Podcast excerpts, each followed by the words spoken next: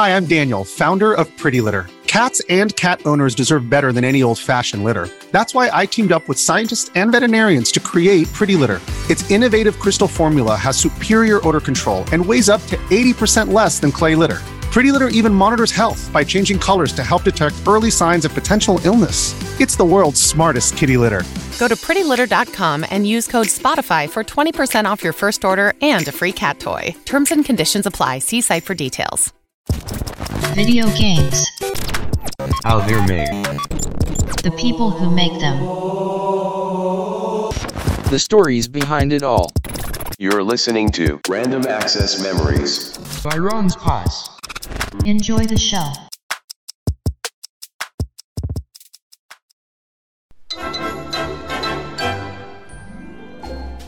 What do you think of when you hear the phrase a video game?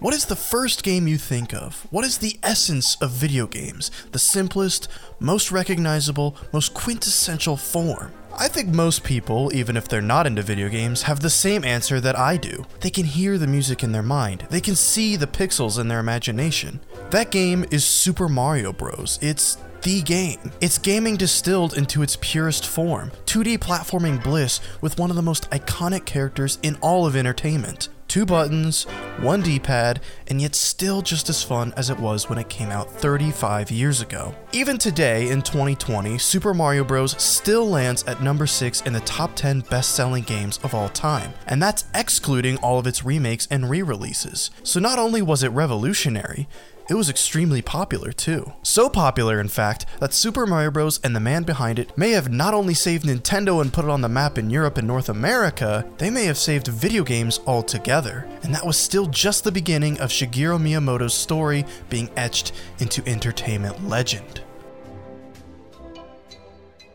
Welcome to Random Access Memories, a gaming podcast dedicated to the stories behind video games. This podcast is an in depth look at a variety of the different franchises, developers, and studios around the world that form the greatest entertainment medium in the world. History, conversations, fun facts about franchises you thought you knew everything about. This is Random Access Memories. Random Access Memories is a podcast produced by Ron's Pies, a YouTube channel dedicated to in depth looks at video games. If you like the podcast, please follow the show on your podcast distribution platform of choice, leave a positive review, and subscribe to the channel. With that, please enjoy the show. Hello and welcome to episode 6 of Random Access Memories and part 2 of our Shigeru Miyamoto biography. I am your host, Wade Ronspies, and I'm actually flying solo this time. Keegan, my illustrious co-host, has been absolutely swamped with school and his actual job, and I was a bit on a I was on a bit of a weird schedule this week, so I'm all you get this time. And I also want to take this opportunity of the intro to address the recent absence of episodes in the past couple of weeks. I was feeling pretty under the weather and I was actually displaying some pretty COVID like symptoms. And as someone who has been hospitalized for asthma in the past, I wanted to monitor my condition and make absolutely sure I was feeling better before I started working at 100% again. So please forgive the absence, but I'm sure you understand considering the circumstances of the world and specifically the United States. And I'm in the process of moving, so I've been doing a lot of research for that and for other projects, and well, that's just another excuse, isn't it? Again, sorry for the absence, but we should be business as usual from here on until the end of the season. Keyword should. Anyway, when we left off last time, Miyamoto and his team at Nintendo R&D4 had just released Excitebike and Devil World in Japan, following the release of the Famicom in 1983 and Mario Bros. in arcades earlier that same year. But despite the success of Nintendo and its Famicom in Japan in the following months, the video game market was at a turning point elsewhere in the world. Following an abundance of terrible video game cash-ins and overinvestment from Wall Street, the video game market in America had completely crashed. For context, the Atari 20 2600, released in 1977, sold 30 million units before it was discontinued in 1992. The Atari 5200, its supposed successor, released in 1982, only sold about 1.5 million units before being discontinued just two years later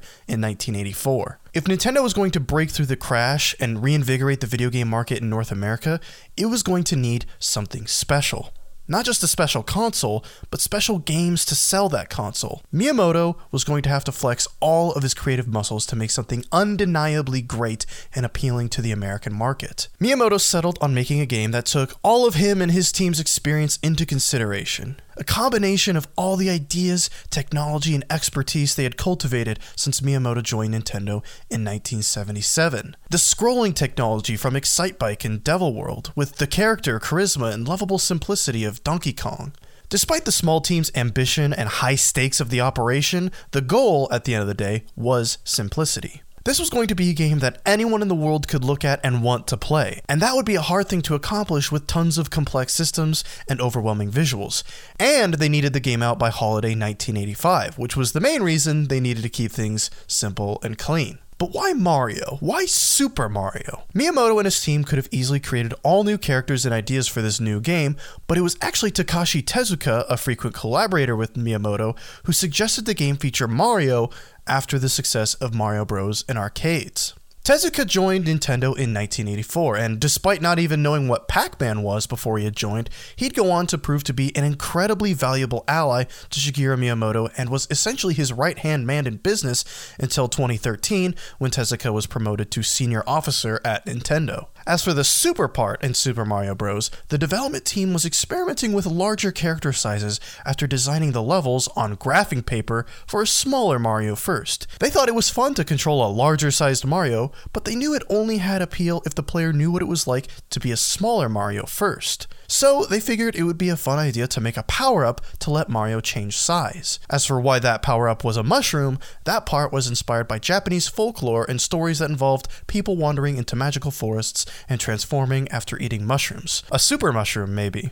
And thus, both Super Mario and the Mushroom Kingdom were born. Of course, Super Mario Bros. isn't complete without its iconic soundtrack, composed by the legendary Koji Kondo, who had been composing music for Nintendo since 1983 and has been involved in nearly every single Nintendo game since then. Even for people who maybe haven't picked up a controller since 1985, that iconic overworld theme still plays in their head to this day, a testament to the catchiness and talent of Koji Kondo's composing. Or it could be because the NES had limited memory, so the music that was there had to be played on a relatively short loop, thus making it easy to become stuck in your head. Super Mario Bros. came out in fall 1985 in Japan and North America, and coincided with the North American launch of the Nintendo Entertainment System, which was launched a couple months earlier. It was met with immediate critical and commercial success. On the NES alone, counting re releases and bundles, Super Mario Bros. sold over 40 million copies in its lifetime, a staggering figure even in today's gaming market. For reference, Red Dead Redemption 2, released in 2018,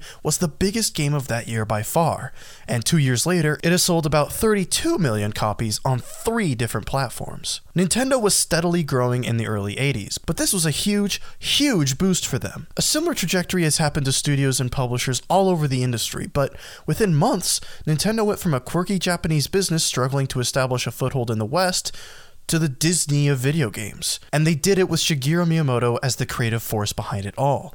And in an age where arcades in America were going dark and development studios were shutting down left and right. Also in 1985, Miyamoto produced something arguably more important than Super Mario Bros. He became a father. He and his wife, Yasuko Miyamoto, had a son in 1985 and a daughter two years later in 1987. So, from here on, he wasn't just the most hardworking man in video games, he was also a father and husband. But little is known about his family. Hell, even the man himself has always shied away from any sort of TV representation. Miyamoto has even said that more foreigners recognize and approach him than local Japanese fans. Anyway, almost immediately following the incredible success of Super Mario Bros., Miyamoto went to work on a sequel. Super Mario Bros. 2. Except this isn't the Super Mario Bros. 2 that you and I may know of when we speak of Mario 2. To us, we know it as Super Mario Bros. The Lost Levels and they're the Lost Levels because it was never released internationally until 2007. The reason it never came out stateside is because Nintendo of America actually decided it was too difficult for Western audiences. And Nintendo's HQ in Japan and Miyamoto had nothing to do with that decision. In fact, our Super Mario Bros. 2 is a reskin of a Japanese game called Doki Doki Panic, and in Japan, our version of Mario 2 is known as Super Mario Bros. USA. Meanwhile, or should I say earlier in Miyamoto land, the same team behind Super Mario Bros. was making another game on the side at the exact same time. But rather than a side scrolling platformer, this would be a top down adventure game. This was an all new adventure in an all new fantasy world inspired by Shigeru Miyamoto's adventures as a young boy in the wilderness outside of his hometown by Kyoto, Japan. An adventure that would replicate the same childlike feeling of excited curiosity that Miyamoto felt when he ventured into that deep, dark cave with nothing but a gaslit lantern in hand. But this game would still share some concepts with its development partner, Super Mario Bros a young male protagonist, a damsel in distress, a beastly villain, and an iconic soundtrack composed by Koji Kondo. Miyamoto thought it would be fun to give the player the chance to explore and discover things at their own pace. An open world filled with secrets, dungeons, and items. Of course, it goes without saying that the game I'm describing is the one and only Legend of Zelda the origin of one of, if not the most critically acclaimed franchises in all of entertainment, with a series average Metacritic score of 91, and it was developed at the same time as another game changing masterpiece. It seems as though Miyamoto was simply a man filled to the brim with great ideas, and once he had the chance to realize those ideas, it all came bursting out at once. In the years following Super Mario Bros. and The Legend of Zelda, Miyamoto helped Nintendo develop more of gaming's greatest games Zelda 2, The Adventure of Link, Mother, which we know as Earthbound Beginnings in the US, and he directed the absolutely incredible Super Mario Bros. 3, which came out in 1989. Following Super Mario Bros. 3, Nintendo underwent some restructuring. Nintendo R&D 4, Miyamoto's team, merged with other teams within Nintendo, creating a super team called Nintendo EAD, Nintendo Entertainment Analysis and Development. And Miyamoto proved himself so much in the years leading up to Nintendo EAD's formation, he was chosen as the head of the game development department within EAD. However, years of intense work had taken their toll on Miyamoto. After the release of Super Mario Bros. 3, Miyamoto had stated that he was dealing with stress related heart issues during that time. Thankfully, though, due to his more administrative role within Nintendo, the workload placed on Miyamoto would be drastically reduced. He'd pretty much get to fulfill one of his initial purposes at Nintendo with all of the pluses and none of the drawbacks, being a game designer and steering the creative direction of Nintendo's games. And he'd get to do it for a brand new generation for Nintendo the Super Nintendo generation. He'd still go on to personally direct projects from that point on, but his role within Nintendo was mostly as a producer, the guy who gave the green light to specific projects within the company. Whatever Nintendo EAD was cooking up, they needed Miyamoto's approval or personal touch before it could hit the market. So even if Miyamoto wasn't listed as a director or designer on one specific project, you can rest assured that Miyamoto had some part in it one way or another. During this time, Miyamoto's longtime collaborator Takashi Tezuka really took the spotlight as a driving creative force at Nintendo. Miyamoto produced legendary games like Super Mario World, Yoshi's Island, and The Legend of Zelda A Link to the Past, and Link's Awakening but it was Tezuka who directed those four projects. This leads me to a point I want to make abundantly clear. While Shigeru Miyamoto is undoubtedly a genius and a revolutionary innovator for his time, he didn't do it all alone. Steve Jobs had Steve Wozniak, Bill Gates had Paul Allen, and Shigeru Miyamoto had Takashi Tezuka and, eventually, Satoru Iwata. Miyamoto absolutely deserves credit for his work in the Super Nintendo era of Nintendo, but it's important to note that there are other people who worked on those games who were equally as important. Anyway, Many consider the 90s to be the golden age of Nintendo, and the Super Nintendo to be the best console of all time.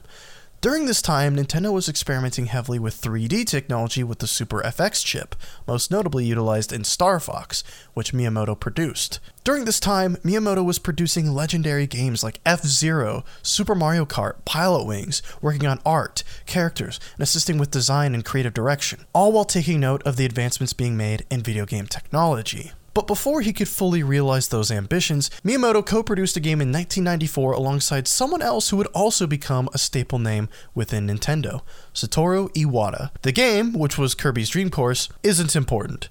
I mean, the game is good, it's just that's not the important part of this story. Iwata was a programmer at HAL Laboratory, the creators of Kirby, and he also worked on games like Balloon Fight and Earthbound. Iwata proved himself to be a pretty brilliant programmer. He wrote a pretty genius compression algorithm and helped create rudimentary parallax scrolling for a Formula 1 game on Famicom, hardware that didn't support that kind of graphical intensity. In fact, Iwata's compression algorithm would come in major handy later on when Game Freak was developing Pokemon Gold and Silver.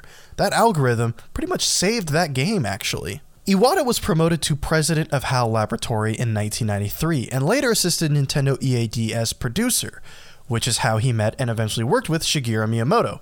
And so began a beautiful working relationship that lasted until Iwata's unfortunate passing in 2015. 1996 was a game changing year in the gaming industry. After all, it's the year I was born. But in all seriousness, it's the year the Nintendo 64 came out and revolutionized the concept of 3D gaming forever. It was also the first year since 1989 that Miyamoto himself would take on directing responsibilities, just as he once did during Nintendo's early years as a game company. And if Miyamoto was taking the helm, there must have been a damn good reason. And that reason was to make a new Mario game for Nintendo's new system, a launch game inspired by one of his favorite projects that he produced on the Super Nintendo in 1993, Star Fox. I didn't really touch on Star Fox when I was kind of glossing over that area, and I'm gonna fix that now. Miyamoto loved Star Fox, and still does for the record, but he had a real emotional attachment to that project after helping develop the game's iconic cast of characters and story concepts. But what impressed him the most about Star Fox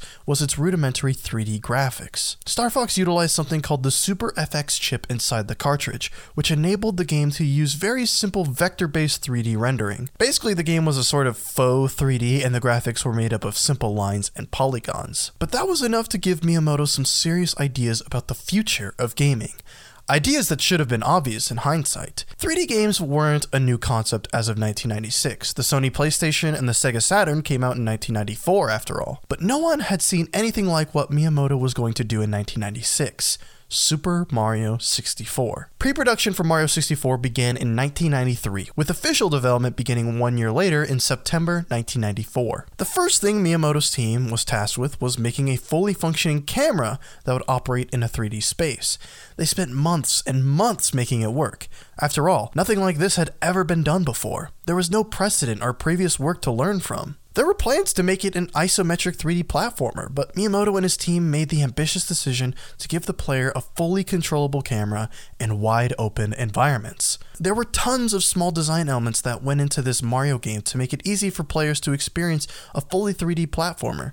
But from Miyamoto's perspective, he saw the project like one big, interactive 3D animated cartoon. He wanted to squeeze as much personality as he possibly could into this project, and even incorporated some ideas from his real life experiences. Apparently, Mario 64's boos were inspired by Takashi Tezuka's wife, who was typically considered to be shy and timid, but one day exploded with rage while expressing her displeasure with Tezuka spending all his time at the office. Super Mario 64 was an ambitious project. Miyamoto wanted this game to be big.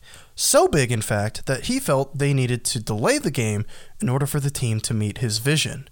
Nintendo of America recognized the weight of Mario 64 and what a delay would mean, so the Nintendo 64 was delayed too. Basically, the Nintendo 64 was a launch console for Super Mario 64. At least, that's how Nintendo saw it in 1995 when it was delayed. Miyamoto asked, and Hiroshi Yamauchi, the traditionally hard ass of a boss, complied, quote, unconditionally with Miyamoto's request to delay. In fact, the controller for the Nintendo 64 was designed in part by Miyamoto himself specifically to be purpose built for Super Mario 64. Nintendo knew this game was something special to the point where one game influenced the hardware for an entire console generation. Imagine if Sony completely redesigned the PlayStation controller to fit the Demon Souls remake on PS5. That would be absolutely insane, and that's exactly what Nintendo did for Super Mario 64. Super Mario 64 and the Nintendo 64 were released in Japan on June 23rd, 1996, one day before my birthday, and in North America on September 29th, 1996. And within an instant, video games were changed forever. Every single gamer and developer looked at Mario 64 and saw that nothing would ever be the same again, ever. The world's perception of what a game could be was changed instantly. Everyone who popped that cartridge into their Nintendo 64 instantly had their minds blown, and then had a great time triple jumping, ground pounding, and somersaulting all over the Mushroom Kingdom, fully realized in three dimensional space. Mario 64 set the template for what a 3D game is. It was the goalpost that every single studio would attempt to reach. Every single game you play today that's in 3D owes its very existence to Mario 64. Everything from its immediate competitors like Spyro the Dragon to modern innovators like The Last of Us Part 2. We wouldn't play 3D games the way we do if it wasn't for Super Mario 64, and it's as simple as that. Shigeru Miyamoto gave us icons like Mario, Donkey Kong, Link, Zelda, Fox, and more, but perhaps his greatest contribution to the world of gaming was his role as director of Super Mario 64. And Mario 64 isn't just a revolutionary game. It's also a damn good one, and that's what makes a game truly revolutionary. It's not enough to simply have a good idea and nothing more. There has to be a real, tangible game there too. Super Mario 64 is still considered to be a favorite among the 3D Mario games, even after fantastic entries like Super Mario Galaxy and Super Mario Odyssey. And personally, Super Mario Galaxy is my favorite.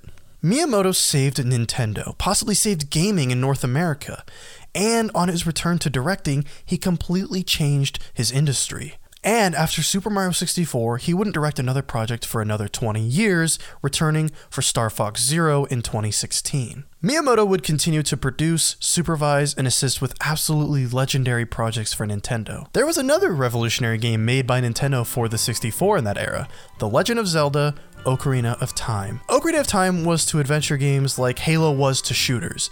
They existed beforehand, but nothing like this. Not in 3D and not on this scale. Ocarina of Time was actually developed by a variety of different directors, but with Miyamoto at the top of it all. He was never officially credited as a game director for Ocarina of Time, but many say he was as close as you could possibly be to being one. So close was his involvement. He was even the one who suggested that Link should have a horse, creating a new standard mechanic for the series and some of the game's most iconic imagery. So if you love Epona, you have Miyamoto to thank. Ocarina of Time wasn't as revolutionary as Mario 64, but then again, very few games are.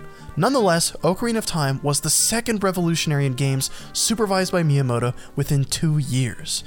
If his name wasn't etched into gaming legend already, it certainly was now. He could have retired then and there, and his talent and genius wouldn't have been questioned one bit. But he kept going. He kept working as a producer and supervisor. Mario Kart 64, F Zero X, Mario Party, Kirby 64, Zelda Majora's Mask, Paper Mario, and more throughout the late 90s and early 2000s. It was at this time, around the launch of the Nintendo GameCube, that Miyamoto's role within Nintendo became a bit more subtle. He wasn't leading projects, but he was still chipping in and giving his approval and the occasional idea or two to each of Nintendo EAD's projects. And Miyamoto didn't just help with production solely at Nintendo EAD, he also often had a say in tons of games that Nintendo published or authorized for release on Nintendo platforms, such as Star Wars Shadows of the Empire, developed by LucasArts. Apparently, Miyamoto wasn't impressed, even asking the game's art director, quote, do you not take pride in your work? He didn't mean it as an insult. He was genuinely concerned as to why the game looked the way it did admittedly not understanding Western art styles, which tend to shoot for realism rather than style. On May 24th, 2002, Hiroshi Yamauchi retired, the president of Nintendo since 1949, the man who hired Shigeru Miyamoto and treated him with incredible respect, stepped down from the company. Considering Miyamoto's reputation within Nintendo was at an all-time high at that point, I don't think it would have been crazy to assume that Miyamoto was in the running to succeed Yamauchi as president. But here's the thing about Miyamoto. This is the guy who skipped class in college to play the banjo in underground clubs. This is the man who was the first artist hired at Nintendo. This is the man who explored forests and caves as a child. Miyamoto is an artist, not a businessman, and I think that's pretty clear based on what we know about him and his personal life. Instead, the role of president went to Miyamoto's friend and collaborator Satoru Iwata, the first man outside of the Yamauchi family to become president of Nintendo. Unlike Yamauchi and Miyamoto, Iwata was a programmer. He didn't just have ideas for games, he was the person behind the computer turning ideas into reality. Iwata is a legendary figure in his own right, just as Miyamoto is. It was Iwata that ushered in a new era for Nintendo, one where its creators were also its public image. Iwata was the one on stage at E3, and Miyamoto followed suit. Iwata was a game developer and he was a game lover, so he knew how to appeal directly to a new generation raised from birth playing Nintendo's games. On my business card, I am a corporate president. In my mind, I am a game developer. But in my heart, I am a gamer. Meanwhile, Miyamoto did what he always did produce and provide support for all of Nintendo EAD's projects, including ones for innovative hardware like the upcoming Nintendo DS and Wii. Over the years following the GameCube's release, Miyamoto's role within Nintendo EAD's development processes began a decrescendo. His game credits mostly became general producer and supervisor, which I think were just fancy ways of saying he pitches in with ideas every now and then and makes sure the games meet his standards. Still important stuff though, considering he's pretty much the most important man in all of gaming. Following Satoru Iwata's passing in 2015, Miyamoto was given the role of Creative Fellow, which is the title he has today within Nintendo. Some of the names Miyamoto created are being helmed by different faces. Mario is helmed by Yoshiaki Koizumi, Zelda by Eiji Aonuma, who I've met in person, and I still can't believe it either. But beyond that, him stepping aside a bit has also opened up Nintendo to a bevy of new, talented leadership and new, iconic or newly emerging IP for Nintendo Splatoon, Animal Crossing, ARMS, Fire Emblem, Bayonetta, Xenoblade, and more. And I know a couple of those have been around for a while, but some of those franchises never really hit their stride until the 2010s or sooner. Miyamoto's contribution to gaming is immeasurable. It's just a shame that we don't know more about the man himself, but he likes it that way. He's a humble man, as evident in his frequent joke that he was at one point the best game designer in the world in an age where there were none. Shigeru Miyamoto is a talented musician and a talented artist. After all, he was the first one Nintendo ever hired. He loves measuring things. It's been said in interviews that he always has measuring tape on him, and he makes it a hobby to guess the dimensions of random objects in rooms, much to the humor of the people around him. He loves dogs, which served as the inspiration for Nintendogs on DS. He likes riding bicycles, but he's actually prohibited by Nintendo from riding one to work in case he gets in an accident. He loves to smile, and he loves making other people smile. In fact, it's almost weird to see him when he's not smiling, the same way it's weird to see your dad cry. It's unclear what kind of hardships he has faced in his life. It's unclear what has made him angry and what has made him sad. We don't know what kind of pain Miyamoto could be hiding underneath that smile, or if there is any pain to begin with. But if there's one thing we do know, it's that Shigeru Miyamoto loves video games, and that this industry wouldn't be the same without him, and that it may not even exist at all today without him. If you love video games, you know his name. Or at least you should. He's probably made you smile. And his name is Shigeru Miyamoto. And that's that for this episode and this series of Random Access Memories. Again, apologies this took so long to publish, but again, I was displaying some troubling symptoms, and I hope you enjoyed this episode enough to make up for any lost time. As for the next episode, you'll just have to wait and find out what that's about for yourself. Thanks for listening, and I'll see you next time.